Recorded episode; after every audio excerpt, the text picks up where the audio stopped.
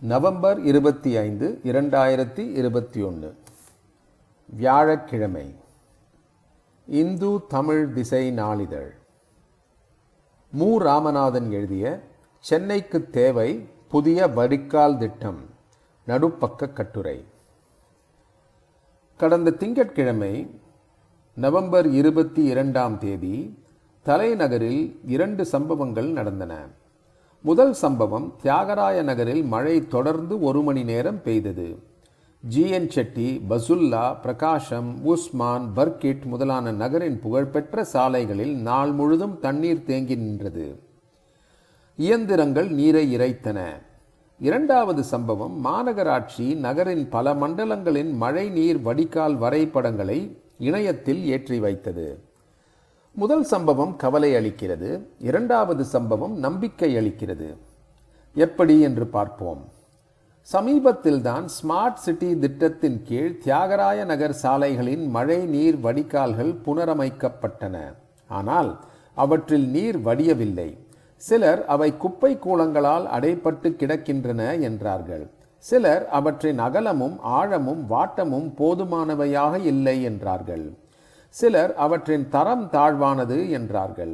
இந்த காரணங்களை வல்லுநர்கள் ஆராய வேண்டும். இது தியாகராய நகருக்கு மட்டுமல்ல சென்னை நகர் முழுமைக்கும் பொருந்தும். மாநகராட்சி இணையத்தில் வெளியிட்டிருக்கிற வடிகால் வரைபடங்கள் இந்த ஆய்வுக்கு உதவும். இரண்டாயிரத்தி பதினைந்து வெள்ளத்துக்கான காரணங்களாக பலரும் சொன்னதில் நீர்பிடிப்பு பகுதிகளை விழுங்கி நிற்கும் ஆக்கிரமிப்புகளும் வடிகால்களை குப்பை கூலங்களால் அடைத்துவிடும் நகரவாசிகளின் பொறுப்பின்மையும் இடம்பெற்றன. இந்த முறை மழை நீர் வடிகால்களின் போதாமையும் சேர்ந்து கொண்டது. இதற்கு காரணம் இரண்டு வெள்ளங்களுக்கும் இடைப்பட்ட காலத்தில் கணிசமான பொருட்செலவில் உருவான வடிகால்களால் மழை நீரை கடத்த முடியவில்லை என்கிற கசப்பான உண்மை. இந்த சூழலில்தான் மாநகராட்சி வடிகால் வரைபடங்களை பொது வெளியில் வைக்கிறது. நகரின் வடிகால்கள் குறைபாடு உடையவை என்பது தெரிந்தும் அரசு இதை செய்ய முன்வந்திருக்கிறது. இது அரசின் வெளிப்படை தன்மையையும் வடிகால்களை சீரமைப்பதில் அதற்கு உள்ள அக்கறையையும் காட்டுகிறது. இந்த வரைபடங்களை பார்வையிட்ட போது பொதுவான சில குறைகள் கண்ணில் பட்டன. முதலாவதாக இரண்டாயிரத்தி ஐம்பத்தி ஏழு கிலோமீட்டர் நீளத்துக்கான மழை நீர் வடிகால்களை பராமரிப்பதாக சொல்கிறது மாநகராட்சி. ஆனால் நகரின் சாலைகளின் நீளம் ஐயாயிரத்தி எழுநூற்றி ஐம்பது கிலோமீட்டர் என்கிறது ஒரு புள்ளி விவரம். இதன்படி பார்த்தால் சுமார் அறுபது சதவிகிதம் சாலைகளில் வடிகால்கள் இல்லை. ஆனால் இந்த வரைபடங்களை பார்த்தால் அந்த விகிதம் இன்னமும் அதிகமாக இருக்கக்கூடும் என்று தோன்றுகிறது. மேலும் பல சாலைகளில் ஒரு புறம்தான் வடிகால் இருக்கிறது. அப்படியானால் நீர் வழிந்தோட ஏதுவாக இந்த சாலைகள் அனைத்தும் ஒரு புறம் உயரமாகவும் மறுபுறம் தாழ்வாகவும் இருக்க வேண்டும். அடுத்து இந்த வடிகால்களின் இடையிடையே ஆழ்துளைகள் மேன்ஹோல்ஸ் இருக்கும். அடுத்தடுத்த ஆழ்துளைகளின் அடிமட்டம் கீழ்நோக்கி போக வேண்டும். அப்போதுதான் வெள்ளம் பாயும். ஆனால் கணிசமான இடங்களில் அப்படி இல்லை. எடுத்துக்காட்டாக அபிராமபுரம் மூன்றாம் தெருவில் மண்டலம் ஒன்பது வார்டு நூற்றி இருபத்தி மூன்று ஆழ்துளை ஏ பதினேழிலிருந்து ஏ பதினாறுக்கு நீர் செல்ல வேண்டும். ஆனால் ஏ பதினாறின் அடிமட்டம் ஏ பதினேழை விட இரண்டடி மேலே இருக்கிறது. இதனால் வடிகாலுக்குள் நீர் தேங்கும் பெருமழையில் எதிர் திசையில் பாயும். இது பிழையான வடிவமைப்பு. மூன்றாவதாக வடிகால்களின் அகலமும் ஆழமும் அந்த வடிகால்களுக்கு வரக்கூடிய நீரின் அளவை வைத்து கணக்கிடப்பட வேண்டும். பிரதான வாய்க்காலை நோக்கி போகும் தோறும் வடிகாலின் கொள்ளளவு கூடிக்கொண்டே போக வேண்டும். ஆனால் பல இடங்களில் அப்படி அமையவில்லை. எடுத்துக்காட்டாக சைதாப்பேட்டை அப்துல் ரசாக் சாலையில் மண்டலம் பத்து வார்டு நூற்றி நாற்பத்தி இரண்டு அமைந்துள்ள ஆழ்துளைகள் ஏ நான்கு ஏ மூன்று ஏ இரண்டு வழியாக நீர் ஏ ஒன்றில் சேர்ந்து அடையாற்றில் கலக்கிறது.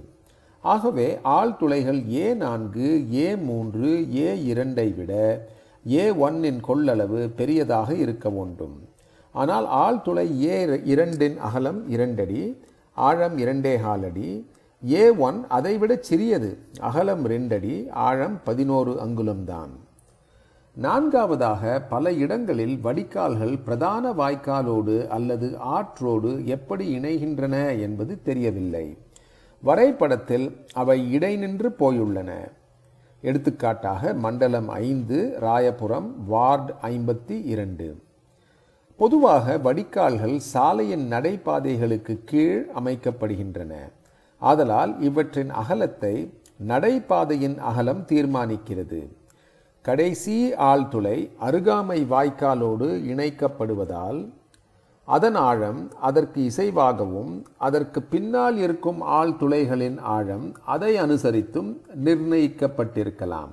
அதாவது இந்த வடிகால் மழை வரத்தை அடிப்படையாக வைத்து கணக்கிடப்படவில்லை. ஆக வடிகால்கள் போதுமானவை அல்ல. அவற்றின் கொள்ளளவு குறைவானது. பல இடங்களில் வாட்டம் பிழையானது.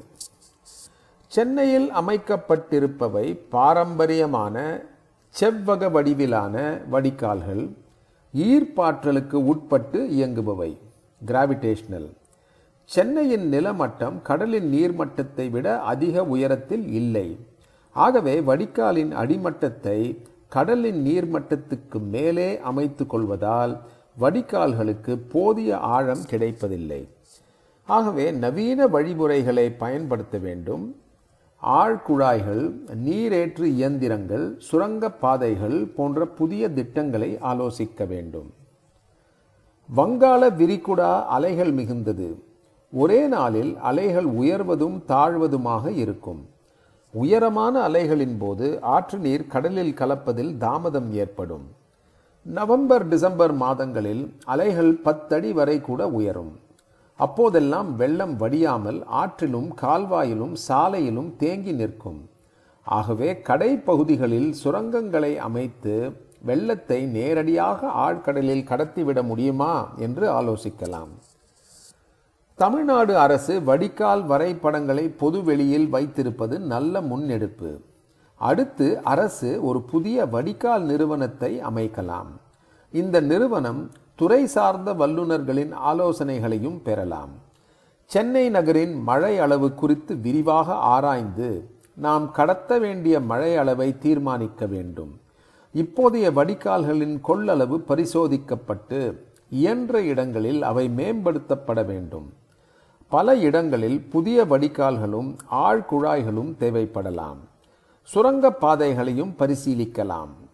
என்னென்ன செய்ய வேண்டும் என்பதை தீர்மானித்து ஒவ்வொரு பணிக்குமான கால அளவையும் நிர்ணயித்து கொண்டு முன்னோக்கி செல்ல வேண்டும். மு. ராமநாதன் எழுத்தாளர் பொறியாளர்.